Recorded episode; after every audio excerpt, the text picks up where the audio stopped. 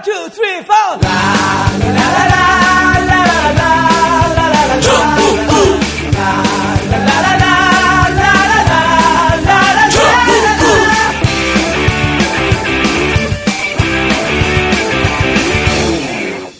정봉주의 전국구 730 재보궐선거 분석 특집 시작하겠습니다. 우리는 생각했습니다. 실외는 가까운 곳에 있다고. 우리가 파는 것은 음료 몇 잔일지 모르지만 거기에 담겨 있는 것이 정직함이라면 세상은 보다 건강해질 것입니다. 그래서 아낌없이 담았습니다. 평산네이처, 아로니아 친친친 지금 딴지마켓에서 구입하십시오. 최고급 프리미엄 김치를 소개합니다. A2 플러스급 프리미엄 김치. 영부인 김치. 내가 담근 것보다 더 청결하게. 내가 산 재료보다 더 좋은 재료로. 내가 만든 것보다 더 맛있게. 1박 2일에 출연한 전주명인 박영자 선생님의 손맛으로 담근 해썹 인증의 최고급 프리미엄 김치. 인터넷에서 검색한 뒤 지금 주문하세요. 전국구는 여러분이 후원하고 정봉주가 만드는 것이 아니고 여러분이 직접 만드시는 겁니다. 자발적 후원이 없으면 제작이 이루어질 수 없기 때문이죠. 전국구는 바른 세상을 만들기 위한 여러분의 열정이고 불의를 꾸짖는 여러분의 엄한 목소리입니다. 제작에 참여해 주시기 바랍니다. 팟빵 전국구 방송 페이지에서 자발적 유료 참여해 주시기 바랍니다. 전국구가 있어 참 다행이야. 제대로 잘 만들겠습니다. 자, 최강욱 변호사 출장 관계, 해외 출장 관계로 자립했고요. 어, 이번 보궐선거 기간 동안에 후보들보다도 더 고생한 하영 기자. 안녕하세요. 허영입니다. 아, 하우, 그, 하영 그럼 잘 몰라. 한결에. 한겨레 신문 하어영입니다. 한결에 뭔지 잘 몰라, 사람들이. 세상을 보는, 정직한 눈. 세상을 보는 정직한 눈. 네. 예. 또릿떳한. 그럼 한겨레 신문에 안경 쓴 기자들 없어요? 아, 그거 정직한 거고 안경. 자, 재보궐선거, 어, 전에 긍정적인 분석을 해서 정봉주의 판단을 흐리게 한 윈지 컨설팅, 윈지 코리아 컨설팅, 박시영 부대표 나왔습니다. 예, 반갑습니다. 박신영입니다. 예. 왜 그렇게 긍정적인 예측을 했다가 제가 7.5 예측, 예측했잖아요. 예. 그 전에 그 전날 통화하는데 전전날 박시영 부대표는 분위기가 좋다. 그 내가 동작에 출장 나가 있는 파견 나가 있는 하영 기자한테 전화했더니 분위기 안 좋습니다. 질 것 같습니다. 그게 도대체 누구 말을 믿어야 되는지. 그러다가 7.5 밀어붙였다가 세 됐어요. 대부분 7, 7.5, 뭐, 이 정도 네. 예상했던 것 같습니다. 언론에서 나왔던 전문가들은 또 한 6위 많았더라고, 6위. 네. 예, 예, 막판에 좀 그랬죠. 어쨌든 6이 됐든 7이 됐든 이럴 경우에는 어차피 틀릴 거 예. 와장창. 그냥 15석 다 휩쓴다 이러고 예측을 하고 틀려도 화끈하게 틀린다 씁쓸한데 참 통쾌한 기분으로 참석했습니다. 그 이상이 그, 그 아니 근데 이제 댓글에 이런 얘기들이 있어요 봉주 형님 져서 기분 좋죠 그러니까 우리가 여기서 비판하는 게 네. 안철수 김한길 이 대표를 정치인 개인 인간적인 호불호로 그분들이 싫어서 비판하는 줄 알아요 음. 그거 아니거든 예. 실질적으로 본인들이 숲 안에 들어가서 나무는 볼 수 있을전적 숲의 전체 모- 형국을 안 보니까 혹시 우리 방송을 들으면 보좌관들이 들으면 이러이러한 비판적 지, 적이 있으니 이런 걸 듣고 좀 고쳐라 이런 충원 아니었나요? 그렇죠. 지금 아 전 적어도 그랬는데 당 대표의 권한이 사실 막강한 상황 아닙니까? 사실 그렇죠. 과도기이기 때문에. 그렇죠. 권한이 집단 지도 체제가 아니잖아요. 예. 막강한 권한을 주어졌는데 그럼에도 불구하고 지금의 결과들을 그 계속 초래했기 때문에 예. 어, 두 대표의 책임이 크다라고 볼 수밖에 없죠. 그러니까 두 대표가 또 둘이 공동 대표가 되는데 둘이 공동 대표가 손발이 착착 맞았어요. 우리 어렸을 때 초등학교 중학교 때 싸울 때 제일 무서운 상대가 누구냐면 쌍둥이에요. 아 둘이 댐비거든요. 그 당 지, 그 당 지도부가 두 명 아니야. 그래서 우리 하호영 기자 그렇죠. 의총 들어보셔서 알겠지만 두 대표가 뭐 이렇게 저렇게 결정했습니다 그러면은 꼼짝 못하고 끌려갔었어요. 사실은 어떤 혼란도 있냐면 이것에 대한 그 문제 제기가 있고 이것에 대한 의문이 있고 반대를 해야 하는데 어떤 컨택을 해야 할지 핵심 지점을 찾지 못해서 그렇죠. 둘이 핑퐁을 해볼, 해볼 그렇죠. 수도 있고. 예. 뭐 대부분 이제 안 대표께서 이제 안전 대표가 되셨죠. 안전 예. 대표께서 나는 잘 모른다라고 말씀은 하시지만 예, 그게 아주 유행어처럼 번지더라고. 난, 난 잘 모른다. 그렇죠. 예. 사실 뭐 MB의 유명한 그 어록은 이게 있잖아요. 지금은 때가 아니다. 해 봐서 알겠지. 해 봐서 알겠지만. 근데 안 전 대표는 난 잘 모르, 모른다. 그런데 어쨌든 그 우리가 지금도 그렇고 앞으로도 그렇고 새누리당은 비판 안 해요. 왜? 거기 비판하고 있으면 입이 아프니까 시간이 아깝잖아요. 그렇죠. 어차피 우리가 비판 안 해도 문제점 다 알거든. 근데 새정치민주연합 우리가 우리의 애정을 갖고 비판하지 않으면 뭘 못 본단 말이에요 이거를. 그러니까 봉주영님 저서 속 시원하죠. 댓글 쓴 사람 댓글 내리세요. 그래도 봉주영님 그래서 좀 낫더만 어떤 분들은요 별 쌍욕을 다 써요. 예. 잘 되라고 충원을 하는 거죠. 그러니까요. 8년 6개월 동안 앞으로 정치를 못할 제 심정을 좀 생각해 보면 이렇게 아, 비판하면서 당에 애정을 갖고 있는 걸 좀 안 보이나 그게 잘 그냥 배 아파갖고 시기 질투하는 거로 보이나? 어? 정봉주 대인 정봉주를 아직도 군자 정봉주를 아직도 개쇼스로 하는 거야 뭐야 이게?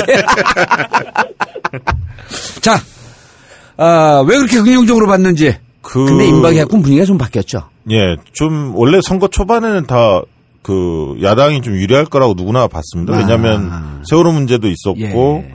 그 다음에 인사 참사들이 계속 이어졌지 않습니까? 음. 그래서 어 상당히 유리한 선거라고 그 새누리당에서도 그걸 인정한 예, 상황이었는데 그랬죠.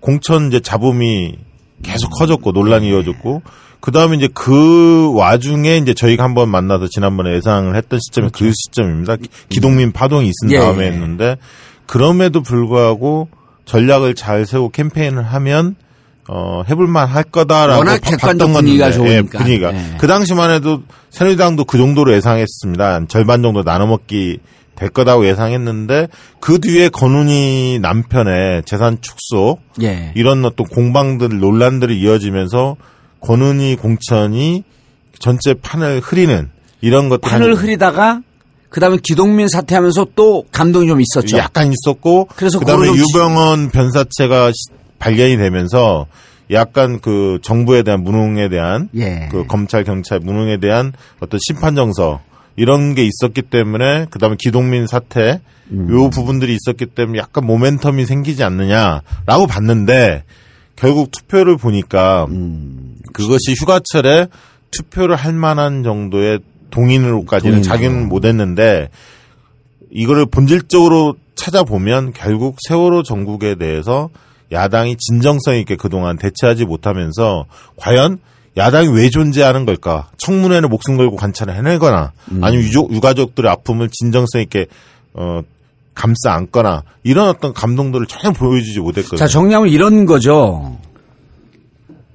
어, 시- 현 정부의 무능, 그 다음에 무책임, 그 다음 정직하지, 못- 정직하지 못함, 이런 거에 대한 심판론은 분명히 있었죠. 예, 있었죠. 그런데 심판의 칼자루를 야당이 쥐고서 하거나 혹은 야당이 진짜 심판을 할 수 있는 진정성을 너희가 보이고 있냐. 이런 거에 대한 신뢰가 없었다. 그렇죠.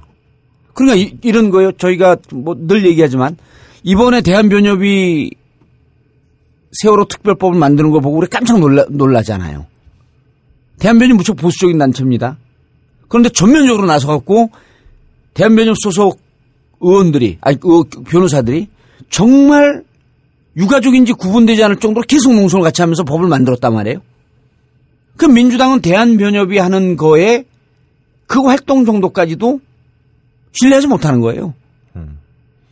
그러니까 지금 최근에 지방선거도 마찬가지였지만 굉장히 유리한 환경들이 굉장히. 계속 이어졌었습니다. 예. 어, 저쪽에 실축을, 실책을 계속 범했기 때문에 음. 그럼에도 불구하고 개- 계속 지는 선거에 익숙해졌거든요. 근데 음. 계속 졌는데 중요한 건 선거가 끝난 다음에 평가를 할때 예. 아. 이걸 반성하는 자세를 보이지 않았어요. 그러다 보니까 저렇게 무감각해지는 야당에 대한 사람들이 경종을 울려야 한다, 심판해야 한다라는 정서들이 상당히 아. 그러니까 퍼져 있었고. 지지층도 예. 결집력이 약화됐고 이런 것이 기본이 있었습니다. 그리고 역심판론이 있는 거죠. 있는 그러니까. 거죠. 정당 지지도도 보시면 지방선거 끝나 전후 시점에서는 5%에서 10% 정도까지 이렇게 좁혔습니다. 근데 그렇죠. 최근에 15%까지 벌어졌거든요. 계속. 아, 그러니까 일상적인 시기에 지는 지금 국면입니다. 그런데 선거 때만 유행을 발해서 뭔가 되려고 하는 음. 그러니까. 꼼수를 부리는 박근혜 이런 대통령- 것들에 계속 반복된 거죠, 사실. 박근혜 대통령 국정 수행 지지도가 40%가 무너지는 그 왔다 갔다 하는 시점이었거든요. 그렇죠. 역대 집권 이후에 최한데 부정평가 50%였죠. 부정평가 50%가 넘어갔고 예. 그런데 그래서 박근혜 마케팅을 안 한 거 아닙니까? 저쪽에 아, 할 수가 없었죠. 예. 새누리당이. 그렇죠. 대신에 그쪽에서는 경제 살리기하고 혁신이라는 키워드를 잡고 음. 이번에 승부를 봤거든요. 그리고 지역 일꾼 대 철새 정치인 낙하산 이거에 대한 대결 구도로 삼았고 음. 경제 살리기로 간 건데 이번에 역할 한 것 중에 하나가 최경환 노믹스라고 예. 얘기하는 부양책들 이런 예. 것들이 실제로 맞물려서 증시가 실제로 올랐습니다 호재로 음. 이제 그런 것들도 상당히 영향을 끼쳤다고 저희는 봅니다. 음. 그리고 이제 무엇보다도 어 새정치 민주연합의 그 공천 잡음이 컸죠. 그 예. 굉장히 컸던 것 같습니다. 그렇죠. 그러니까 40 박근혜 대통령 국정수행 지지도 40% 부정평가가 50%가 넘고 그럼에도 불구하고 어 지금 우리 박시영 부대표가 지적하고 있는 거는 6.2 지방선거가 사실은 압승으로 끝냈어야 될 그렇죠. 선거인데 네. 무승부했단 말이에요. 네. 그럼 무승부에 된 대- 무승부가 된 것을 반성하고 우리가 이렇게 환경이 좋음에도 불구하고 왜 우리한테 표를 주지 않았냐. 네. 이걸 반성하고 원인을 찾아내고 그거에 대해서 대비를 했으면 이번 730 선거에서 좋은 결과가 날 수 있었을 텐데 그러니까 그런 이- 거에 대한 반성이 전혀 없었다. 예, 그게 바로 2012년 총선 때 예. 한명숙 지도부가 잘못 대처해서 총선 다 이길 수 있는 총선을 졌지 않습니까? 어. 그러다 보니까 대선을 지게 된 거거든요. 사실은 아, 거기서부터 그렇게 바로 진 건 아니고 예, 그러니까 2012년 그 4.15 총선이죠. 예, 4, 4월 총선입니다. 4.15 총선 아닌가요? 뭐 4월 아 4, 4, 4.24 4.11 총선. 어, 4.11. 아, 4.11 총선. 네. 4.11 총선에서 지고 그럼으로 인해서 감옥에 있는 정봉주가 사면 그 이- 가석방이 안 되고 예. 가석방 안 되니까 대선에서 역할할 수 있는 사람이 없잖아요 제대로. 예. 그래서 대선에 지고 이렇게 가야지 맞는 거지. 왜 그러니까 그 당시에 정봉주 한 변수를 빼고 웃어? 아, 죄송합니다. 그 당시 사건을 내 얘기 맞아 틀려. 근데 그 당시 사건은 반면 교사 삼아야 하는데 이번에 지방선거를 다 이길 수 있는 선거를 무승부로 만든 것 예. 거기에 대한 반성 없이 재보선으로 들어갔는데 그 과정에 공천 잡음을 다 일으켰거든요. 그렇지. 그러니까 이게 지난 2012년을 그대로 한번 되새겨 음. 보면 똑같은 형태를 반복하고 있거든요. 그래서 그 당시에 총선 대선을 지고 난 다음에 많은 지지자들이 그 총선 때 대체했던 지도부에 대한 이 혹독한 비판을 하는 건데 네. 이번에 똑같은 똑같이. 현상들이 되다 보니까 이 사람들은 반성할 줄 모른다. 음. 다 차려진 밥상 제대로 먹지도 못한다. 음. 이런 생각이 들었던 것 같습니다. 그리고 또 그나마 다행인 거는 어설프게 무승부로 끝났으면 이번에 만약에 6대 그럼 또 연장이 6대 연장이 9 되는 정도에서. 무승부로 갔으면 차기 대선, 차기 총선 해보나 마나 전당대회 상황으로 갔을 그렇죠. 겁니다. 그러니까 완전 몰락을 했기 때문에 음. 그래도 벼랑 끝에 쓰면 뭔가 길이 보이지 않습니까? 음. 그래서 어 지금 벼랑이 완전 몰린 상황이기 때문에 그나마 뭔가 좀 바꿔내려는 움직임이 형성되지 않을까 일말에 기대감 음. 예. 있는 거죠. 정치권에 그런 얘기가 있잖아요. 쓰러지는 자여 바닥을 딛고 일어서라 이런 표현이 있거든요. 쓰러질 때 어정쩡하게 쓰러지고 안 쓰러지려고 그러면 계속 이게 서서히 그 말라 죽는데 지금 이제 새정치민주연합 같은 경우는 완전히 쓰러진 거야. 그렇죠. 그럼 이제 바닥을 딛고 일어설 수 있는 반전의 카드를 어떻게 잘 마련할 거냐. 그렇죠. 이제는 이제 땜질식 처방으로 해서는 안 되고요. 예. 근본적 처방이 지금 땜질이 필요한 아니에요. 전문용어로 땜빵. 땜빵. 이제 완전 수술대에 오른 상황이라고 볼수 예. 있죠. 예. 현장에서 뛰면서 아 기자님. 저는 이제 동작을 을- 동작을 지역이죠. 동작을 네. 지역을 자주 갔는데요. 어, 뭐 자세히 알려져 있지는 않는데요. 몇 가지만 거기가 좀- 어쨌든 나심판이었으니까. 그렇죠. 네. 말씀을 좀 드리면 아까 지지율 말씀을 투표율 말씀을 하셨는데 그걸 조금 세분화해 보면 동작을 지역도 말하자면 소득이 좀 많은 지역이 있고요. 소득이 좀 적은 지역이 있습니다. 네. 그러니까 상대적으로 새정치 연합의 지지율이 굉장히 높은 지역 그리고 원래도 좀 낮은 지역이 있거든요. 동별로 그 차이가 있어요. 음. 그런데 저희가 이제 선거 하루 전에 이제 민심 르포를 한번 해보니까 원래 수정치가 높은 지역에서 민심 별로 안 좋아요. 아 원래 지지율이 지형이 좋은 데서 예. 민심이 좀 안 좋다. 뭐 아. 솔직히 말씀드리자면 호남 향후회 쪽을 중심으로 해서 그렇죠. 반응이 없어요. 반응이 없다고 그 얘기 그러니까. 새정치민주연합에 대한 반감이 이번에 이정현 후보 의원 되고 그런 거 보면 이 새정치민주연합에 대한 부정적 평가가 무척 높은 것 같아요. 그러니까 현장에서는 이런 얘기를 해요. 좋다. 그러면 당신들이 되면 그러니까 새정치연합이 되면 당신들 우리한테 무엇을 해줄 것인가에 대해서 솔직하게 물어봐요. 음. 이것이 사실 세월호 심판론하고 무관하고 사람들의 욕망만 있을 것이라 생각하는데 그게 아니에요. 그게 아니죠. 여기에는 전체적인 게 다 포함되어 네. 있어요. 안전부터 시작해서 나의 밥벌이까지 다 포함이 되어 있는 거예요.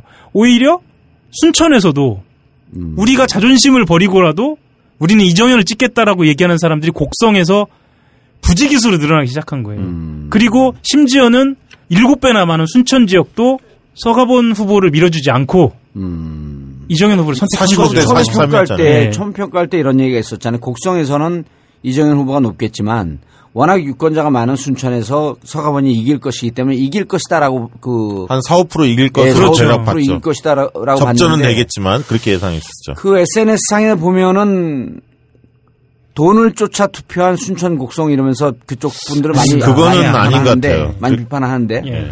어, 이런 말씀은 저는 개인적으로 꼭 드리고 싶어요. 오랫동안 정치하면서 표를 던지는 유권자를 비판하는 그 정치 집단은 못 살아남습니다. 네, 맞습니다.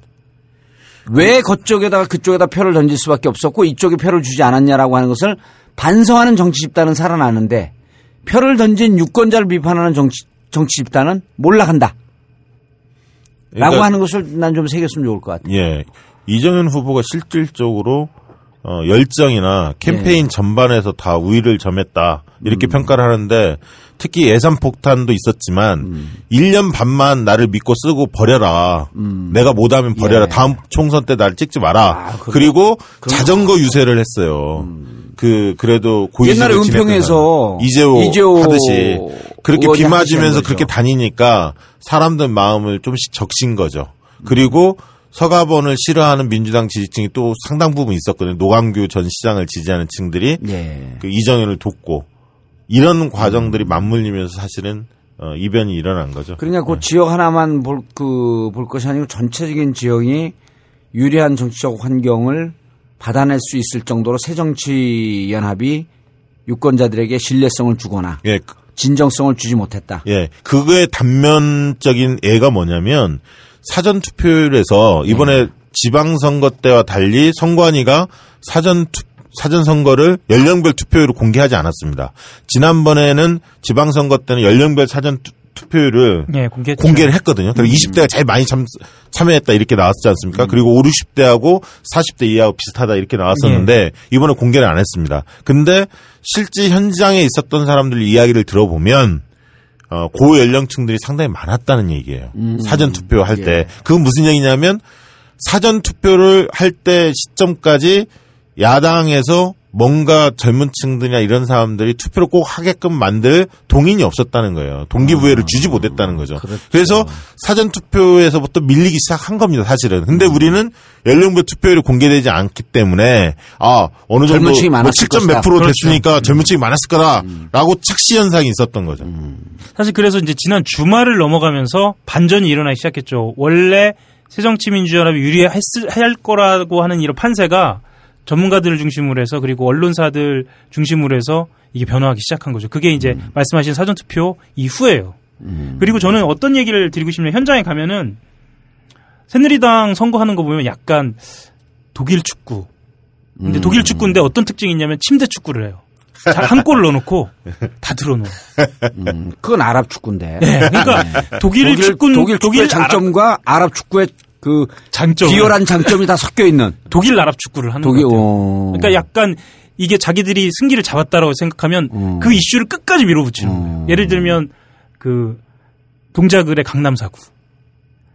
강, 동작을을 강남 사구로 만들겠다는 얘기는 사실 굉장히 오래된 얘기거든요. 예. 그런데 이게 통하니까 계속 밀어붙이는 거예요. 음. 그것에 대해서 사실은 새정치민주연합에서는 그리고 이후에 어, 노회찬 후보 쪽에서는 적절하게 대응을 하지 못하고 심판론으로 왜냐면 동작구에 있는 아이들이 강남으로 학, 그 고등학생들 학교를 많이 다녀요. 많이 다니죠. 그렇죠.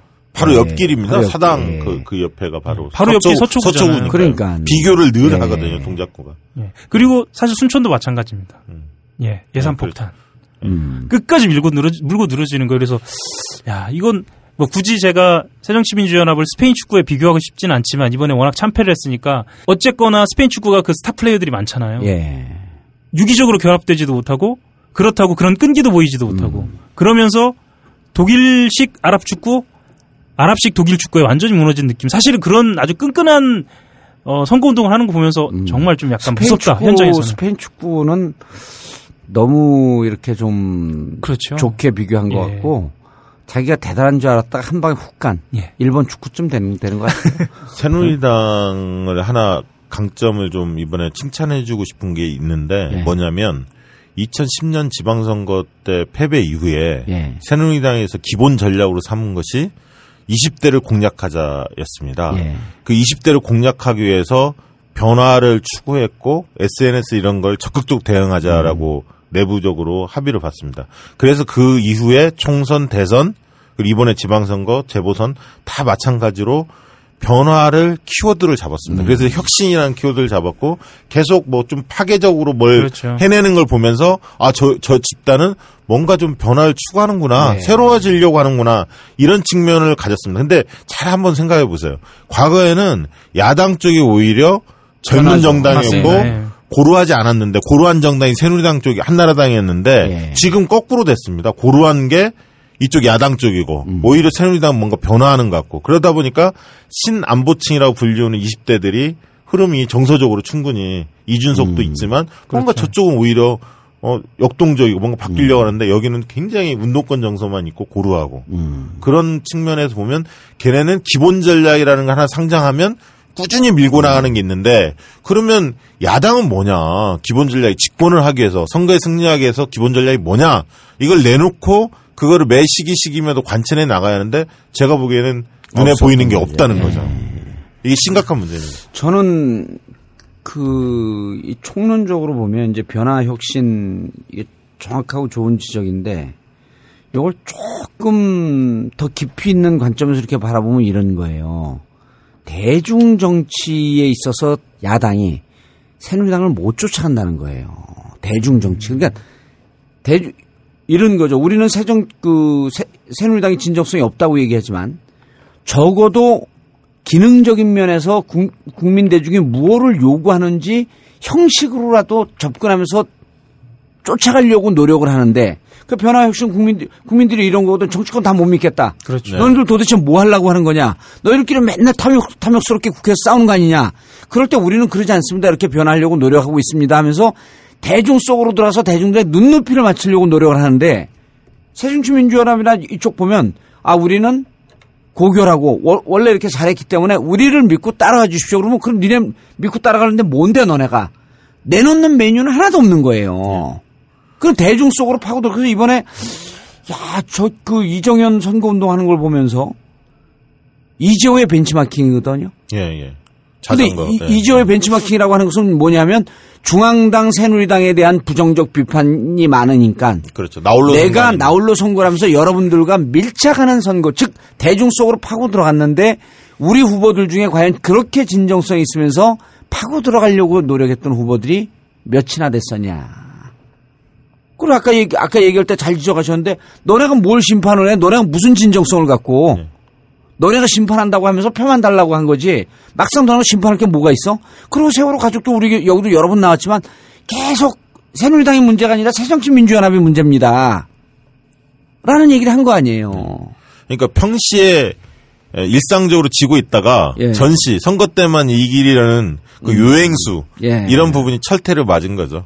음. 그렇게 볼 수 있습니다. 철퇴를 맞은 건 아나요? 그러니까 이제는 아나요? 알겠죠. 상당히 아프게 맞았지 않습니까? 그렇죠. 음, 예. 아나요? 실제로 뭐 오늘 두 대표 예. 지금 사퇴하셨고 그리고 오늘 뭐또 손학규. 손학규 네, 어, 전 대표 은퇴하셨고. 은퇴하셨고 그러니까 지지층의 결집력이 중요한 게 투표율과 선거 야당의 선거 승리에 상관성이 없, 없다는 게 이번에 약간 증명되지 않았습니까? 뭐, 뭐가 순- 없다고요? 투표율이 높으면 예, 야당이 유리할 이- 것이라는 일반적 속성이 깨졌습니다. 왜? 손천 곡성하고 그렇죠. 그다음에 동작을이 가장 다 투표율이. 예. 제일 높았던 지역에서 둘다다 졌거든요. 그건 이미 대- 지난 대선 때도 그렇죠. 그러니까 어느 층이 결집을 하냐의 문제이지 단순 투표율이 음. 높냐 낮냐의 기준은 아니라는 거죠. 그럼 결집을 그렇죠. 못 시켰다는 거죠. 결국. 그리고 어쨌든 현상적으로 보인 건 5060의 결집이 어, 상대적으로 2030보다 높았고. 뭐 그렇기도 하고. 예. 그리고 사실 2030의 결집도 사실은 보였지만 어, 사실을 두 번이나 마- 어, 썼네요. 사실이라는 말을 쓰지 말라고 했는데 죄송합니다. 사실 계속 써요, 사실. 2030이 결집하기도 했지만 2030의 마음을 끌어갈 만한 이런 음. 이슈나 공약을 던지지 없었어요. 못했어요. 그러니까 전혀 아, 없었어요. 진정성도 없고 미니 총- 정책도 없었다. 네, 미니 총선이라고 얘기했으면 예. 어, 전국적 이슈를 만들어냈어야 하는데 옛날에 뭐 무상급식이든 반값 예. 등록금이든 뭔가 이슈가 있었어야 하는데 막연한 그냥 정권 심판론만 있었던 거죠. 핵심 의제가 좀 빠진. 아, 이게 내가 정치권으로 돌아가야 될지 절, 절박성이 점차다고. 근데 이번에 선거 진 다음에 가장 실망한 게 또 저예요. 이게 왜냐면 선거를 이기, 근데 이길 수 없는 선거였었지. 준비가 되지 않고 나가고 월드컵에서 16강 올라가겠다고 얘기하는 거랑 똑같은 거예요. 네, 맞습니다. 준비하지 않고. 아니, 또 봄에 경쟁하지 않고 가을에 과실 열리길 바라는 게 이게 말이나 되는 거예요. 예? 판판 놀면서 수능 1등급 되려고 파- 그 기대하고 있는 우리 아들하고 똑같은 거지 뭐. 그러니까 수시에는 놀다가 예. 정시에 잘 찍어서 대학 예. 가려고 하는 마음이죠. 그렇죠. 좀 비유도 어렵게 든다. 자, 그럼 앞으로 새정치민주연합이 야당이 어떻게 해야지 이제 어 보면 아까도 뭐 잠깐 그 준비하면서 얘기를 하셨지만 총선까지 300일 남았어요. 예, 예. 그다음 대선까지 총선 이후에 또 대선까지 300일 총 600일 남았는데 아닙니다. 총선까지 600일, 총선부터 대선까지 또 600일. 아 600일, 예, 300일, 1200일. 예. 상황입니다. 600일, 600일 남았는데 새정치민주연합은 7월 31일 날 오늘 사퇴했기 때문에 90일 이내에 전당대회를 해야 되잖아요. 그렇죠. 10월 말. 10월 말일까지는 전당대회를 해야 되고 네. 그럼 이제 전당제 체제로 들어가서 새정치연합이 어떻게 해야지 다시 국민들의 지지와 사랑을 받을 수 있을지 일단 전당대회에 대한 예측과 전망을 좀 해주시고 네. 어 그리고 하 기자님 예. 사실 사실 사실. 사실이란 얘기를 하지 말래. 나는 옛날에 이- 쭉 얘기할 때 일태면이란 표현을 잘 어, 쓰거든요. 괜찮죠. 예, 근데 그게 왜냐하면 예. 어, 예를 들면 예. 이거는 보통 사람들이 토론할 때 자주 써요. 그렇죠. 그래서 다른 사람들이 안 쓰는 표현을 어떤 것이 더 귀에 팍팍 꽂힐까 이런 걸 많이 연구하거든요, 제가. 예를 들어 사람들이 분노하기 시작했다. 이럴 때 저는 이런 표현을 써요. 분노의 임계점이 무너지기 시작했다. 그럼 뭔가 분노한 것 같은데 대단히 좀 그래. 그리고 대한민국 정책이 후진하기 시작했다. 이제 이런 걸 막 하는데 그래서 예를 들면 안 쓰고 일태면을 쓰다 보니까 입에 배갖고 계속 일태면 일태면 그러는 거야. 그러니까 그걸 또 누가 지적하더라고 하지 말라고. 그래서 네. 내가 그랬지. 내 입에서 나온 말 내 말 내 맘대로 할 테니까 신경 쓰지 마. 그냥 사실 사실 그러는 거 신경 쓰지 마세요 사실. 알겠습니다. 예. 그 전당대회 준비하는 분위기. 보통 어, 시민들이 잘 모르실 거예요. 지금 새정치연합의 상황이 어떤지. 예. 시민들도 모르고 국민들도 모르고. 국민들 모르시죠. 그러니까 지금 지역위원장이 지금 없죠. 예, 없습니다. 없고 그리고 아 지역 현장 지금 저 없나요? 없습니다. 예. 없고요. 아 양당이 통합되면서 통합되면서. 예, 지역이 이제 공석입니다. 공석입니다. 그래서 어. 지금 사실 어, 당명만 새정치민주연합으로 정해져 있지 음. 어, 어떤 기구를 어떻게 절차를 밟아서 진행할지에 대한 로드맵이 제대로 서 있지 않은 상태예요. 비대위 체제가 이제 들어설 거고 이 비대위 체제에서 어, 이후에 에, 전당대회 에, 당권 경쟁을 어떻게 하실 것인가의 룰을 결정을 해야 하는데요. 이것 또한 오늘 박영선 원내대표가 원래는 넘겨받아서 당연히 비대위원장을 해야 하거든요. 예. 비대위를 꾸릴 권한만 받았어요. 음, 음. 그러니까 이거를 아 본인이 비대위원장이 되는 게 아니에요? 아니죠. 예. 어. 맞습니다. 그 임시 직무대행 신분인 거죠, 지금 직무대행. 음. 비대위원, 비대위를 이제 꾸릴, 저기, 그 권한을 본인이 비대위원장을 할 수도 있고 안 할 수도 있나요? 아니면 비대위원장을 제, 쉽지 않을까라고 봅니다. 왜냐하면 제3자를 정기국회, 정기국회가 있기 때문에 정기국회 아. 한 트랙으로 가야 하고 전당대회 준비 한 팀이 가야 하는데 정기국회는 아무래도 원내대표 중심으로 갈 수밖에 아. 없거든요. 사실 그럼- 그럼 사람들이 잘 기억 못 하시는 8월 국감도 있습니다. 예. 8월 국감이 예. 국감이 지금 두 번 두 번으로 나눠 져 있잖아요. 정기국회 국정감사 국감, 있지. 네, 세월호 특별법 해야죠. 국조특위 해야죠. 그러니까 원내대표는 못 움직이네. 저 예, 당 쉽지 행사 못 움직. 예. 뭐 그렇기도 하고요. 사실은 당권 경쟁으로 가기 위한 어떤 욕심도 아마 있으실 거라고 추정을 하고는 있습니다. 그런데 그거- 원내대표가요? 욕심이 많은 분이시잖아요. 그래요? 욕심이 많은 건 전 좋다고 생각합니다. 나쁘지는 않은데요. 어쨌거나 욕심이 그 많아 보이지 않던데 대단히 많아 보이던데. 어쨌거나 그게 아, 이제 당권 경쟁에 나설 준비도 하나요? 뭐 그건 모르겠습니다. 이번에 나설지는. 그건 어, 그런 복심이 그 그런 그래서 큰 생각이 있는 거네. 꿈이 있다. 있죠. 큰 꿈이 있다라는 거는 많이 알려진 얘기고 대권도 준비한다. 이런 예. 설들도 많이 퍼져 있죠. 어. Boys be ambitious는 있어도 ladies be ambitious는 없는데. 이제 있습니다. 이제 있는 거. 사실 이제 90일 이내에 비대위원장이 결정을 해야 돼요. 이후에 에, 당권을 어떻게 결정을 할 아. 것인가. 그러면 이제 10월 말이잖아요. 그렇죠. 그때 이제 에, 전당대회가 열리는 거죠. 예. 거기에서 당대표 뽑아지는 거고. 예, 지금 막 당대표가 그만둔 몇 시간이 됐잖아요, 지금. 이 상황에서 벌써부터 음. 관리형으로 갈 것인가, 혁신형으로 갈 것인가에 대한 물밑 논의가 아주 끊임없이 지금 이 시간에도 아마 여의도에서는 지금 당헌 단계에 예. 그 지도 체제 문제하고 대표하고 최고위원하고 분리 선거 예. 이런 어떤 규정 문제가 명확히 안 돼 있죠. 그렇죠. 제가 알기로는 명확히 안돼 예, 있는 안 걸로 되는 알고 있습니다. 알고 있습니다. 그러니까 이제 앞으로 비대위원 비대위가 꾸려지면 예. 그 안에서 룰 문제라든가 아. 이런 것들이 다 지도 체제의 성격이라든가 결정이 될 것 같습니다. 그러니까 간단하게만 조금 더 말씀을 드리면 단일성 지도 체제 그러니까 말하자면 한 명이 이 당을 이끄는 체제로 갈 예. 것인가 아니면 집단 지도 체제로 갈 것인가를 결정을 할 수가 있어요. 예. 이것은 무엇을 말씀드릴 수 있냐면 개파가 그대로 온존하면서 각자 분점하면서 총선까지 갈 것인가 음. 아니면 한 사람의 주인이 이 당을 틀어주고 혁신을 하고 정말 야당의 면모를 세- 일신하면서 갈 것인가 예. 뭐 그것은 이제 당에서 판단할 문제죠. 오늘 지금 녹음하는 시간이 7월 31일 밤 10시. 이게 한두 시간 있으면 이제 바로 오늘은 좀 오픈을 할 생각입니다. 왜냐하면 약간의 특집 형식으로 나가기 때문에. 자, 지금 하 기자님이 얘기하는 게 이런 거 아니에요. 당권과 대권을 분리할 거냐 말 거냐. 예. 그러니까, 어, 당권과 대권을 분리하게 되면 예. 당권을 잡은 사람이 총선에 공천권을 쥐고 그렇죠. 그다음 대권에 나가겠다라고 하는 사람은 당권 도전을 못 하는 거 아니에요. 그렇죠. 그, 그렇죠. 그게 이제 당권 예, 대권 분리고 그다음에 관리형 체제죠. 체 체제. 관령 체제인데 새누리당은 이미 김무성 당 대표가 그렇죠. 대권을 도전하겠다라고 하는 뜻을 여러 번 밝혔기 때문에 거기는 당권과 대권이 지금 묶여서 같이, 같이 가는 그런 거고 규정이 없는 거죠, 그러니까. 새누리당이 그런 규정이 아니, 없는 그러니까 거죠. 대권에 출마할 수 없는 규정이 없는 거죠. 없는 거죠, 새누리당은. 그래서 서청원이 계속 무- 물었지 않습니까? 예. 대권 나갈 거냐 안 나갈 거냐. 선언하라.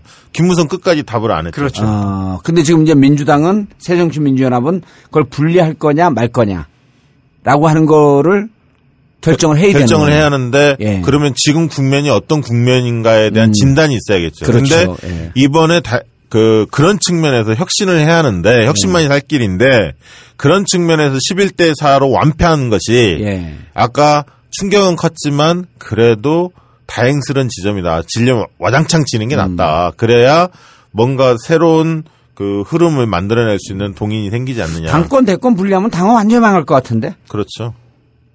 지금 당내 왜냐하면 예. 당권 대권 분리하게 되면요 당권을 잡은 사람이 공천권을 쥐잖아요. 어 그분이 공천권을 쥐고 행사하면서 대권에 꼭 이겨야 되겠다라고 하는 절실함이 안 생겨요. 그리고 사람을 잘라낼 수가 없습니다. 그렇죠. 외부 수혈을 할 수가. 적정하게 개입 계파별로 나눠 먹을 수 있는 말 그대로 관령이니까 네. 정권을 주면서 우리 당을 살려야 되겠다. 살려야지 대선에 이긴다. 이런 절실함이 없는 거예요. 그 선거 때 다 신세를 지기 때문에 개파의 도움을 받기 때문에 음. 누구를 잘라낼 수가 없습니다. 그렇죠. 그러면 국민들이 보기에 아까 얘기했던 변화와 혁신 공천이 불가능해지는 거죠. 이게 지금은 진검 승부를 해야 할 예, 때입니다. 그래서 지금은 당권과 대권을 분리하지 말고 대권에 나갈 사람들이 진검 승부해서 당을, 당을 살려야죠. 책임지고 당을 살려야죠. 책임지고 네. 공천 어떻게 하고 네. 공천에서 뭐, 그 혁신 공천, 공천하고 2012년은 못한 거 아니에요. 근데 야, 2012년 선거 지난 지 얼마도 안 된 것 같은데 또 선거네. 그러니까 기본적으로 정당 대결 구도로 승부에서 집권을 할수 있는 체질로 바꿔야 합니다. 예. 그러니까 정당 지지도는 형편없이 늘 지다가 한 10% 15% 지다가 선거 때만 인- 되면 인물만 좀 좋은 사람 어떻게 좀 만들어서 요행수로 선거 음. 때 어떻게 해보겠다 이런 도둑놈 심보를 이제는 버려야 한다는 거죠. 그러면 일반적으로 3% 내지 5%까지는 따라잡을 수 있는 새누리당이 40%다. 그러면 37, 8%. 어, 37, 8% 아니면 35%까지라도 따라 잡아놔야 나머지는 나머지는 개인기로 하고. 예. 캠페인과 인물 경쟁력으로 승리를 할 수가 있는 거지. 이게 현격하게 정당 지도가 차이가 나는데 인물 좋다고 해서 그게 이길 근데. 의원들은 의원들은 당권 대권 분리하자는 분위기로 좀 가 있을 것 같은데요. 왜냐하면 예. 불안하죠. 그래요, 그래요, 안- 그래요, 안 그래요? 생존권이 불안한 아, 하 기자님, 그래요, 안 그래요? 내가 보기에는 제가- 한 7, 80%가 그쪽으로 가 있을 것 같은데? 오죽하면 박, 방금 박시영 우리 부대표가 뭐라 그랬냐면 도둑놈 심보라 그러잖아요. 도둑놈 심보. 아니 뭐 저기 국회의원들이야 자기 안위만 걱정하는 사람들이니까 아니 국회의원 이래요. 실제로 진짜로 사실 자기가 당선되면 여당이 되든 야당이 되든 별 관심 없어요. 아 진짜라니까요. 그러니까 우리가 2016년 총선에서 이기고 그 바탕 위에서 2017년 반드시 정권을 교체해서 지금 못하고 있는 세월호 특별법 진상조사하기 위해서 특별법 제대로 만들고 겨- 경제민주화하고 사회복지제도 제대로 만들고 이런 거 해야 되겠다라고 하는 이 절실함을 갖고 있는 국회의원들이 없죠. 별로 없어요. 그런 거 절실함 갖고 있으면 다 떨어지더라고. 그러니까 결국은 김대중 대통령, 노무현 대통령 같은 경우가 사실은 진정성이 있었거든요. 그렇죠. 근데 박원순 씨도 지금 뭐 상당히 지지를 받는 이유가 진정성 있는 정치인 그렇죠. 같다는 예. 평가 아닙니까? 사실. 그러니까 야권은 전통적으로 진정성과 도덕성이 기본이 깔린 상태에서 사실은 음. 싸웠던 거거든요. 능력은 좀 부족하지만 그거는 사줄게. 이게 이제 시민들의 평가였던 건데 음. 지금은 어느덧 없어졌다. 어느 순간에 진정성이 없어진 거예요. 기득권 세력이 된 어, 거예요. 그거를 느끼지 못하겠다는 거예요, 사람들이. 그 다음에 두 번째, 영원한 숙제인 실력으로 보수를 제압해야 하는데, 실력을 배양하지 않는. 그래서 진정성과 실력으로 보수를 제압하라. 아, 이게 굉장히 중요한 아, 측면이고. 중요한 중요한 태제네. 근데 네, 태제고요. 예. 그 다음에 아예 그 경제 민주화의 흐름을 가지고 함께 살자. 음. 예를 들면 함께 살자라는 컨셉으로 캠페인을 세게 하든가. 예. 그런 어떤 게 없는 거죠, 예. 지금. 그러니까 지금 박시영 부대표가 애둘러서 얘기를 했지만 지금 새정치민주연합의 국회의원들 자세를 보면 어, 진정성이 아니라 포장지만 그럴싸하게 그다음에 실력이 아니라 꼼수로 예. 함께 살자가 아니라 나만 살자. 그렇죠. 는 이런 분위기가 팽배해 있기 때문에 당권과 대권을 분리해서 나만 국회의원 되고 대권이야 가든 말든 대권 못 가면 정봉주 사면 복권 또 안 돼. 이게 이제 일각에서 그런 얘기 하지 않습니까? 그 새정치 민주연합을 볼 때 때문에 정당이라고 하거든요. 뭐 어. 때문에 안 됐다. 뭐 때문에 안 됐다. 늘 핑계 대는 때문에 정당. 두 번째는 반사이익을 반사이익 정당. 늘 자기가 잘해서보다는 상대편이 못한 거를 반사이익을 아, 이거 얻는 정당. 어려운 말 쓰지 말고 자살골 정도. 자살골 정도. 상대방이 자살골 넣어주면 내가 이기겠거니 하고. 그래서 지- 진짜 이제는 홀로서기에 예. 성공해야 할 때이고요. 여기서 내가 돌발 질문 두 분한테 왜 새정치민주연합은 정봉주 사면 복권에 대해서 아무도 관심이 없어요? 박시영 부대표. 이 전국구의 영향력이 떨어진 거 아닙니까? 옛날 낙곰수처럼 이게 좀 반향을 더 크게 일으키면 예. 가능할 수도 있는데 좀 분발하십시오. 그런 거? 1등도로 분발하는 뭐 어떻게 하라는 거야. 씨. 갑자기 제가 좀 반성 예. 반성을 해야겠는데 아니요, 저건 그냥 하는 얘기고. 아니, 진짜 왜 관심이 없어, 진짜? 정말 관심 없는 것 같아요. 제가 국회 돌아다녀봐도 예. 말씀하는 분이 한 분도 안 계세요. 그러니까. 안민석 선배도 별로 관심 아니, 그거. 진짜 다 아웃이지, 뭐, 정봉주한테. 근데 내가 이를 보니까 정봉주 돌아오는 걸 싫어하는 것 같아. 솔직한 얘기가. 그렇죠, 사실. 그러니까, 네. 아니, 몇몇 의원들을 만나고 또 듣는 의원들도 있나 봐요, 전국구. 뭐, 자주 듣고 있는데. 본인 뭐, 얘기할까봐. 네. 자주 듣고 있는데, 뭐, 아, 형 정치 안 해도 전국구 이런 걸 하면 되잖아. 이러더라고. 그럼 뭐- 정말요? 아, 진짜로. 아, 웃으면서 농담하듯이. 아, 전국구 하면 되지, 뭘 또 정치를 해. 근데 왜, 아이씨. 아니, 근데 사실 기대도 안 해요. 지들이 가서 뭐 얘기한다고 이게 무슨 안 될 사면 복권이, 어? 되고 그래서 올 것도 아니고. 아무튼 뭐 저기 비대위의 역할이 이제 아까 굉장히 중요하다고 예. 얘기를 했는데 자, 당권, 대권, 어, 분리는 일단은 안 하는 것이 좋다. 네. 살기 위해서. 예, 살게. 자, 그 다음에 이제 또 하나 문제가 있잖아요. 어, 아까 살짝 짚고, 학 기자가 잠깐, 박 기자님 잠깐 짚고 넘어갔는데, 어, 뭐 집단성, 단성 이렇게 얘기하면 복잡하니까. 당 대표는 당 대표대로 따로 뽑고, 그렇죠. 최고위원은 최고위원. 최고위원대로 따로 뽑는 방식이 하나 있고, 그렇죠. 네. 아니면 묶어서 뽑는 방식이 있어요. 1, 2, 3, 4 등, 5등 1, 이렇게. 1등이 당대표가 되고 2, 3, 4, 5 지금 등이 새누리당 방식이죠. 그게 이제 최고위원이 되고. 근데 새누리당은 개파 계보가 그 강력하게 이렇게 지금 남아 있지 않잖아요. 예. 근데 미- 현재 민, 그 새정치민주연합은 요 바로 직전에 형태가 뭐였었냐면 당 대표는 당 대표대로 뽑고 최고위원은 최고위원대로 따로 뽑았거든요. 그렇죠. 직전에 그랬죠. 요 김한길, 직전에. 이용섭. 근데 지금 그랬죠. 어느 쪽으로 가는 것이 당이 살 수 있는 길인가? 저는 그 대표 선거하고 최고위원 선거 분리한다고 봅니다. 그래야 그래야 그래야 대표로 나올 수 있는 사람들이 최정예인 사람들, 실, 그 예. 예를 들면 실권자들이 붙는 거고 그렇지 않으면 당대 대표하고 최고위원 선거 같이 하다 보면 급 깜냥이 안 되는데 자기 홍보 효과를 노리고 나오는 사람들 상당히 많습니다. 사실 최고위원 선거에 그래서 그게 어, 전선도 잘 형성도 안 되고 국민적 관심도 없습니다. 그래서 오히려 당 대표에 한 서너 명 정도, 세명 예. 정도나 네 명 정도 핵심적인 인물들이 나와서 진검승부하는 게 맞다고 봅니다. 왜냐 혁신을 해야 하기 때문에 그렇죠. 예. 근데 이제 저는 이런 측면도 좀 있을 것 같아요. 어, 당, 1등이 당대표하고 2, 3, 4, 5등이 그 최고위원이 되면 이게 보통 나오는 사람들이 계보의 수장들이 다 수장들이 다 나오거든요. 나오죠. 그렇죠. 예. 그럼 1등 당대표 안 되면 최고위원 되면서 적정하게 공천 시에 우리 영향력. 지분을 주장하면은 하면서 계보 계파가 나눠 나눠 먹는 그래서 당 대표하고 최고위원을 분리하는 선거로 안 가고 순서대로 하는 거로 가게 되면 당은 망하는 길로 간다. 예, 맞습니다. 근데 당 대표를 분리해서 뽑게 되면 어떤 현상이 빚어지냐면 계보의 생명을 걸고 나갔다가 떨어지게 되면 그 계보 보장 못 하는 거거든요. 그러면 당 대표가 당의 전권의 책임을 지고 개혁 공천을 할 수가 있는 거죠.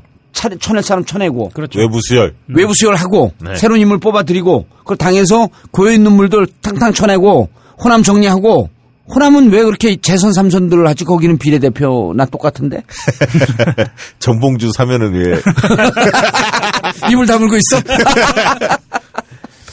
아니 그래서 정말 이거는 사람들이 잘 모- 이해 못하는 측면이 있는데 당 대표와 최고위원을 묶어서 선거를 하게 되면 계파별로 나눠먹는 그러한 지역이나 분위기가 또 조성이 되기 때문에. 예. 당은 망조로 간다.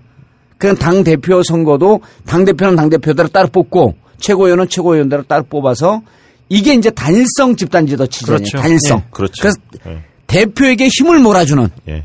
이런 선거로 가는 것이 맞다. 예. 왜냐하면 지금 노드맵을 아까 총선까지 600일이 음. 남았다고 하는데 그럼 600일을 거꾸로 계산을 해보면 한 300일 동안은 혁신을 과감하게 음. 해야 하고 나머지 300일은 이제 통합 작업 있지 않습니까? 외연 확대에 대한 통합 작업, 뭐 정의당과의 통합들도 요즘에 얘기도 나오고 있는데 어쨌든 어, 정의당 포함해서 어쨌든 진보를 어떻게 재편할 거냐라는 문제에 대한 답을 내야 하고 외부 수혈을 해야 합니다. 예, 통선을 외부 대비하게. 수혈이 중요하죠. 그러니까 선 혁신 없이 다른 정당 통합이나 외부 수혈이 될 수가 없지 않습니까? 음. 그럼 300일 동안 열심히 달려서 혁신을 하고 그 뒤에 외부 수혈과 정의당 이런 등등과의 통합 문제를 어떻게 할 거냐 결론을 내려야 하는 그럼 거고. 전당대회 전에 지역위원장을 먼저 임명하죠. 그렇죠. 그러니까 지역위원장은 8월 말에서 9월 초에 지역위원장 임명을 하게 됩니다. 왜냐하면 지역위- 그래야 예. 대의원을 뽑고 그렇죠. 전, 전당대회를 할 수가 있기 때문에. 지역위원장 임명할 때 이게 비대위면 또 지역위원장을 기파별로 나눠먹는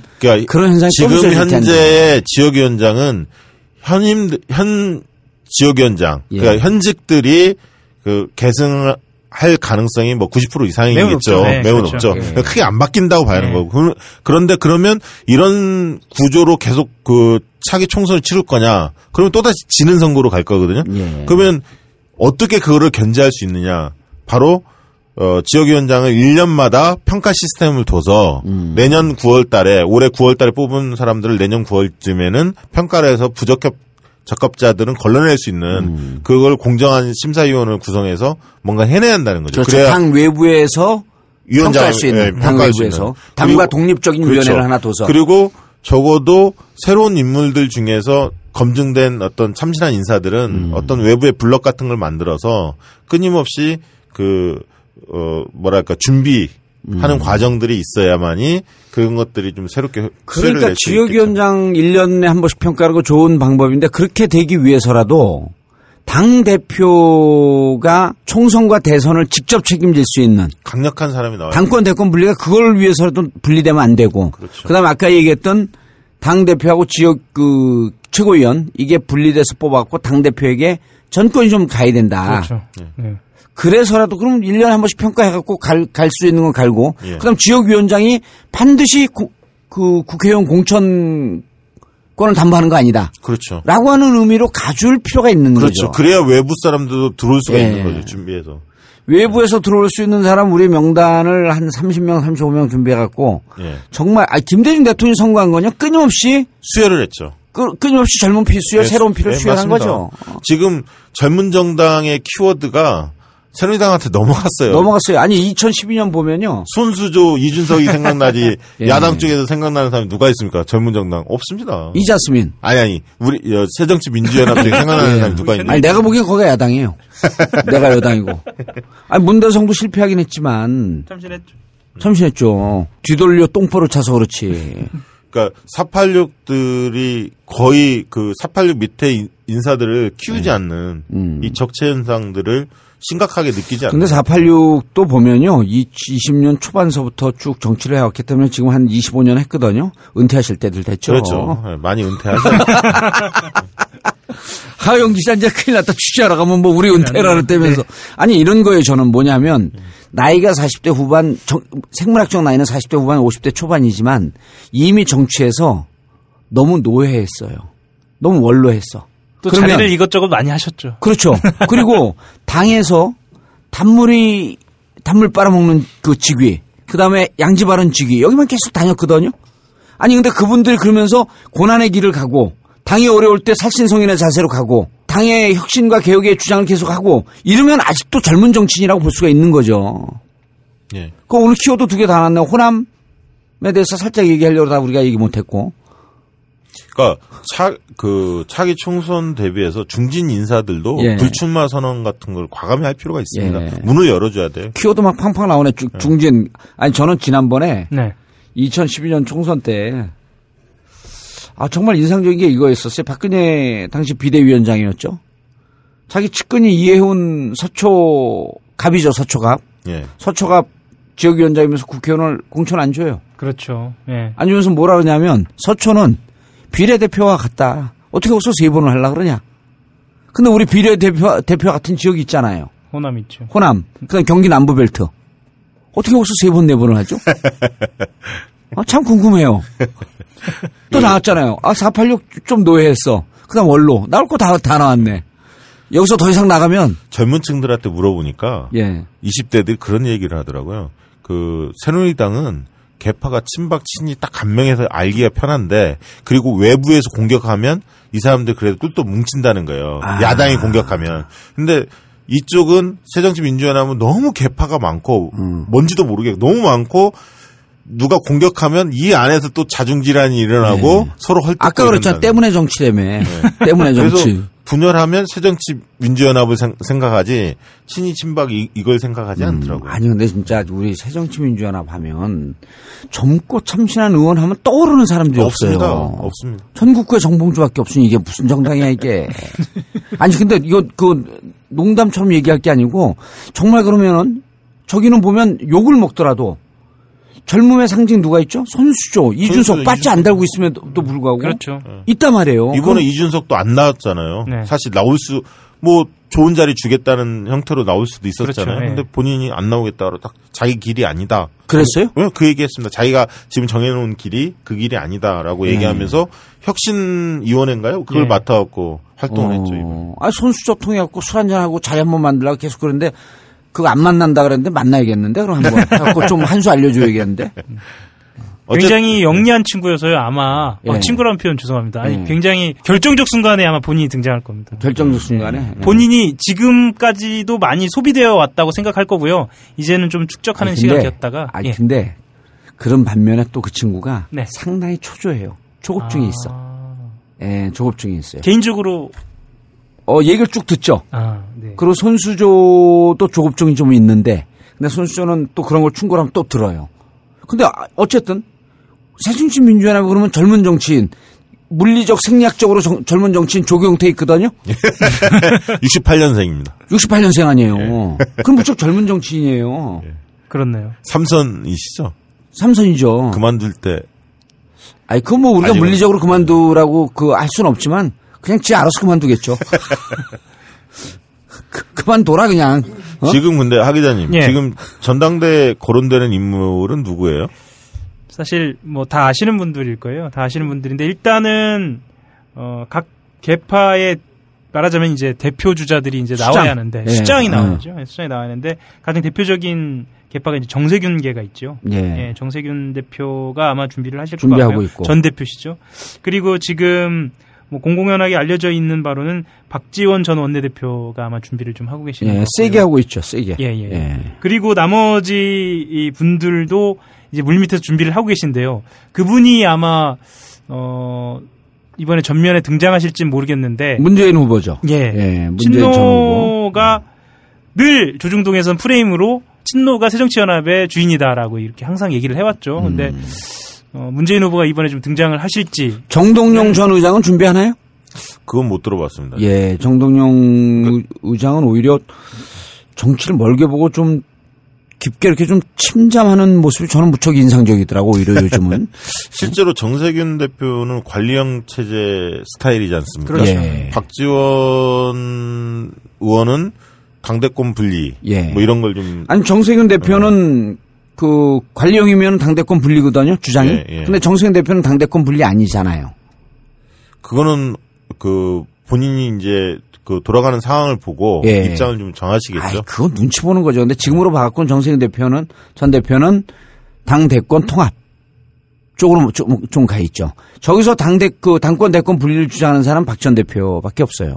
네, 그럴 가능성이 예. 박 전 대표밖에 없고, 네, 어, 문재인 의원 같은 경우는 원래 이제 내년 3월에 전당대회가 원래 예정돼 있지 않습니까? 예.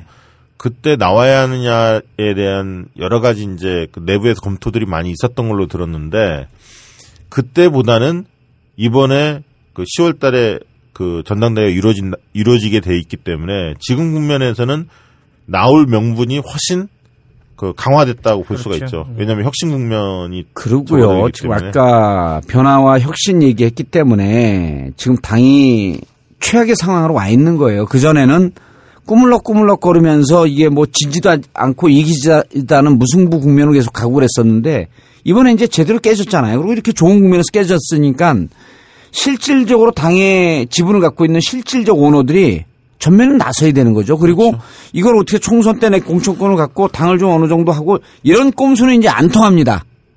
진검승부로 나가야 되는 거예요. 그럼 그 우리가 얘기했던 건 다 나온 거 아니에요.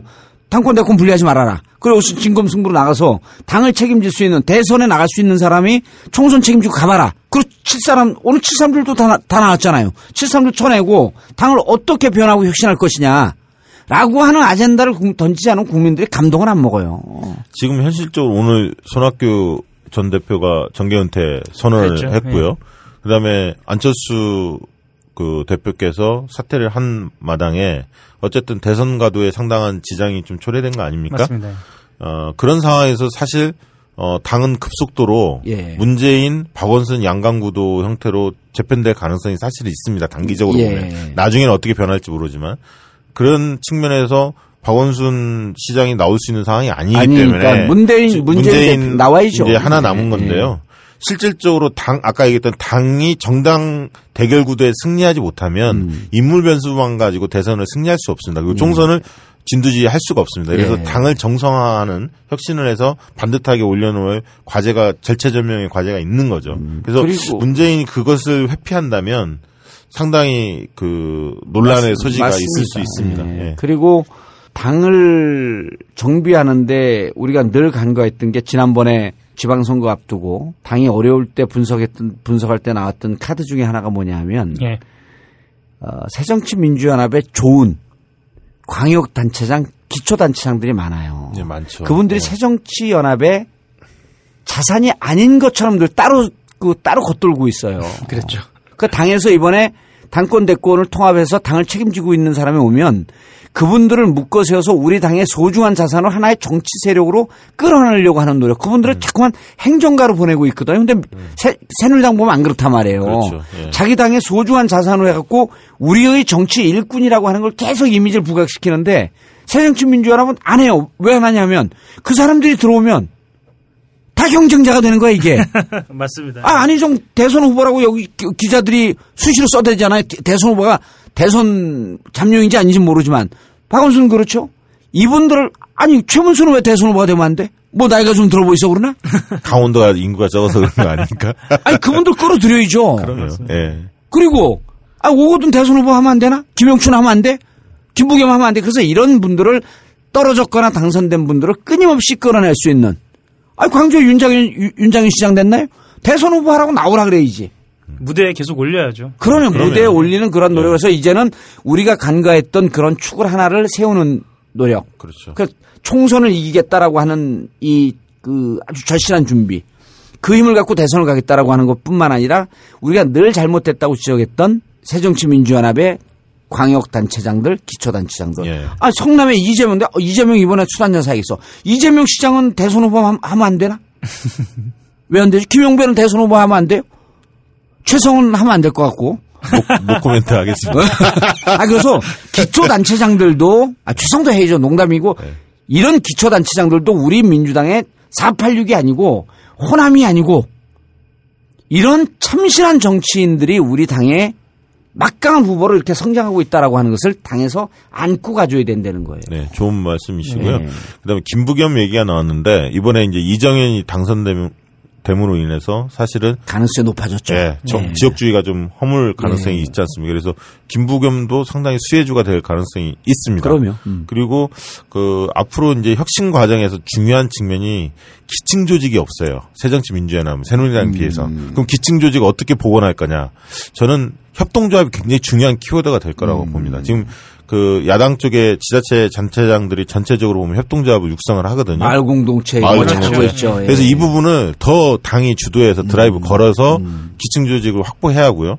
두 번째는 과감한 정책 좀 내놨으면 좋겠어요. 예. 4대강 문제도 예, 넘어가기 전에 그래 아까 예. 처음에 어 당의 당 운영의 공학을 두고 지역위원장을 평가하는 시스템을 하나 음, 도입을 구한다. 하자. 그거 이제 당의 조직과 구조를 혁신하는 거고. 예. 그다음 정책적인 측면에 또 당의 구, 그 구조적인 측면에서 기층 기층 조직과 연대해서 기층 조직을 강화할 수 있는. 네. 그러니까 이런 그건 이거 아니에요. 확실한 호남뿐만 아니라 그렇죠. 한, 기, 한 계층에서 확실히 우리 당을 지지할 수 있는 그런 지층들과 끊임없이 연대를 해나가야 한다. 연대하고 그래야 생활 정치를 그렇죠. 하- 예. 해낼 수 있는 거죠. 그다음에 이제 정책적 측면에서 저는 과감한 정책을 내야 한다. 예. 그러니까 정책적 차별성이 있고 선명성이 있어야 살아날 수 있다. 예. 그래서 4대강 문제든 우리 계속 다루었던 원전 문제든 예. 좀 그다음에 경제 민주화 지금 네. 주춤하고 있는데 몇 가지 묶어서 좀 과감하게 했으면 좋겠어요. 4대강 문제도 지금 계속 문제가 심각한데 그러고요. 우리도 이제 한번 할 텐데 그 4대강 문제 그 확실한 정책을 하라는데 우리가 지금 이런 것도 좀 해봐야 돼요. 최경환 그러니까 박근혜 대통령 경제 민주화 하겠다 그랬다가 후퇴하면서 박근혜 경제 정책은 없습니다. 그렇죠. 없죠? 근데 최, 그러니까 없으니까 내가 또 뭐 얘기한다 그러면은 안 믿으니까 최경환을 앞세운 거예요. 그래 최경환 경제 부흥을 시키겠다라고 하는 게 이게 뭐냐면 아베노믹스를 그대로 쫓아가는 네, 건데 벤치마킹. 아베노믹스는 이미 세계적으로 저거는 허상을 쫓아가는 실패의 가능성이 높다. 그렇죠. 그리고 그거 하기 위한 쇼에 불과하다라고 하는 지적을 받고 있거든요. 근데 최경환이 그거 쫓아가고 있으면 민주당에서 그거에 대한 비판을 하면서 그 비판하니까 다음 주에 우리가 비판하려 그래. 그 비판하면서 그럼 민주 새정치 민주연합에선 아베노믹스를 벤치마킹하는 그러니까 신자유주의 쫓아왔다고 우리가 가랭이 찢어졌으니까 그렇죠. 아베노믹스 쫓아하는 최경환이 아니라 우리가 제시하는 경제 민주화, 우리가 제시하는 성장의 예. 대안은 뭐냐? 경제 회생 방안을 경제. 회생 방안은 뭐냐? 이런 걸 민주당이 갖고 새정치연합이 갖고 가줘야 되는 그거를 거죠. 총선 때까지 마련을 해야 합니다. 예. 진보 진영의 숙- 오랜 숙제인데요. 음. 김대중 정부 참여정부에 있었던 인사들 그리고 외부에 있는 학계 음. 그다음에 전문가들 다 모여서 이 문제에 대한 TF 구성해서 저는 그래서 을지로 위원회가 경제민주화의 토대를 좀 놓고 있는데 또한 TF 중에 하나가 이 경제 회생 방안에 대한 예. 답을 낼 수 있는 인적 네트워크들을 구성해서 대비를 해야 한다 이렇게 예. 생각합니다. 저는 이제 거기에 하나 덧붙여갖고 안전 코리아라고 하는 이 캐치프레이즈가 하나 있어야 될 것 같아요. 네. 그래서 안전 코리아에서 뭘 하냐면 원전 문제를 다뤄야 되고 또 하나는 학교 건물이 곧 붕괴합니다. 붕괴하죠. 예. 학교 건물이요. 예, 진짜. 40년 된 그 리모델링한 대학이 지금 위태위태합니다. 예, 위태, 예. 또 하나는 어, 열차 사고의 위험성이 무척 높은 나라예요. 그래서 안전 코리아를 만들기 위한 3대 과제를 설정을 해서 학교 문제, 원전 문제, 그다음 철로 철도 문제. 이 철도 문제 하게 되면 누구하고 하냐면 철도 노조하고 그렇죠. KTX 자회사 자, 자회사 민영화 그다음에 의- 의료 민영화 이런 것도 해야 되는데 어쨌든 안전 코리아 사고를 막을 수 있는 이 세 가지 축을 해서 그렇게 되면 누구하고 하- 그 연대가 되냐면 KTX 자회사 문제를 같이 의논하면서 철도 노조라고 하는 그 이 기층과 연대가 연대가 됨과 동시에 철도 노조 민영화를 반대하는 이 사람 국민들하고 이게 그 함께 주제를 갖고 갈 수가 있, 거든요 이런 거를 당에서 좀 해줘야 되는 거예요. 예. 전국구에서 해야 할 문제가 아니야 이게. 그 우리가 아젠다를 주면 당에서 하겠지 이제. 예. 어쨌든 이번 그 선거 결과를 보면 진, 그 새정치민주연합 외에도 음. 통합진보당이나 진보정의당 네. 이런 어떤 노동당도 마찬가지지만 어, 기타 그 진보 정당도 이제 생존의 갈림길에 그렇죠. 놓였다라고 봐야 합니다. 근데 저는 이런 얘기를 드리고 싶어요. 현실적으로 본다면 현실 정치를 할 거냐, 음. 아니면 운동을 할 거냐, 음. 이 부분에 있어서 이원화를 해서 차라리 아. 현실 정치를 한다면 통국의 통합 쪽으로 예. 방향을 잡는 게 맞고 운동 쪽으로 좀 나가서 해야 할 그룹들은 또 그렇게 나가고 분- 되고. 분화해서 네. 뭔가 이제는 결론을 내야 할 때 아니냐. 그래서 좋은 어. 예, 진보 진영도 좀 커다란 숙제를 받아 안은 것 같습니다. 그러니까 범진보 진영이 어, 신암흑기를 맞이하였는데 정치의 활로를 모색하기 위해서 이제는 좀 빛을 찾아가기 위해서 대통합의 길로 가자. 그러려면 내가 새정치 얘기하고- 새정치 민주연합이 내가 선- 얘기하고 내가 감동을 하네. 새정치 민주연합이 혁신을 해야죠. 그렇죠. 바뀌어야죠. 그러려면. 그럼요. 예. 그럼요. 그다음에 이번에 이제 그 선거 과정에서 송철호 후보가 있지 않습니까? 예. 윌슨 남구을에 40, 수소서 나왔던. 예, 44% 얻었습니다. 시민 후보로 나섰는데 44% 상당히 선전을 했습니다. 선전했죠. 사실 오히려 그렇습니다. 울산이라고 예. 하는 예. 조건에서 깜짝 예, 놀랐을 것 같아요. 예.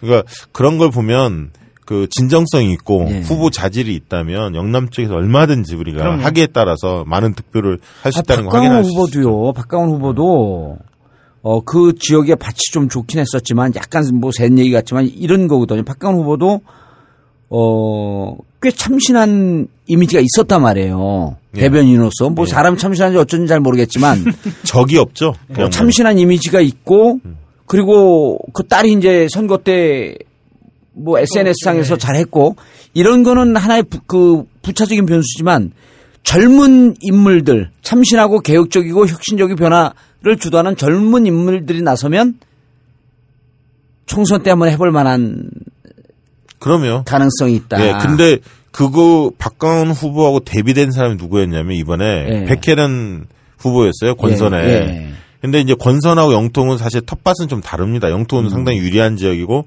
권선은 쉽지 않은 선거구는 맞지만 음. 백혜련 후보는 17% 차로 졌거든요. 예. 굉장히 큰 차이로 졌습니다. 큰 차이로 그렇죠. 졌죠. 그거는 둘 다 여성 검사에서 차별성도 없는데 음. 백혜련 후보는 안산에 나왔다가 영통을 두드렸다가 안 되니까 권선으로 나왔거든요. 그 대표적인 첫세로는 휩쓸- 휩싸인 거 아니에요? 그러니까 한 방에 가는 거거든요, 네. 사실은.